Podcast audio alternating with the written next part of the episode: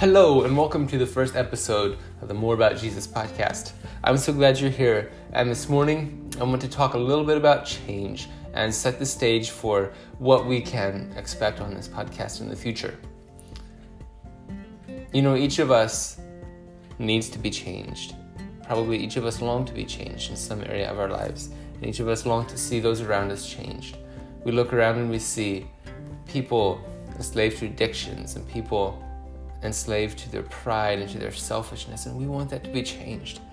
And I look within in my own life, I see things that I want to be changed, things that maybe I have noticed for years that need to be changed.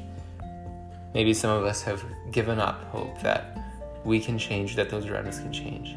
But there is a way to change, and it's not simply through more information, though that's certainly part of it, but it is through a relationship with Jesus Christ.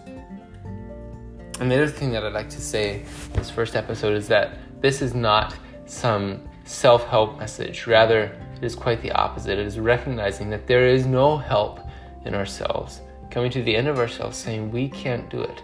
We need someone else.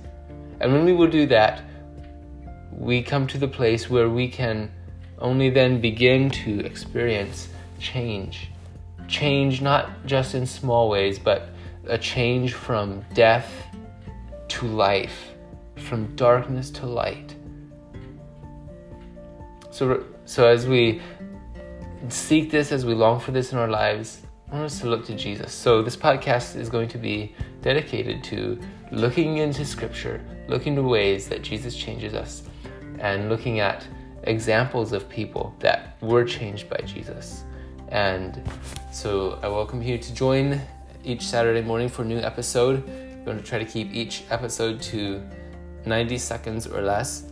And thank you so much for listening. Have a blessed day.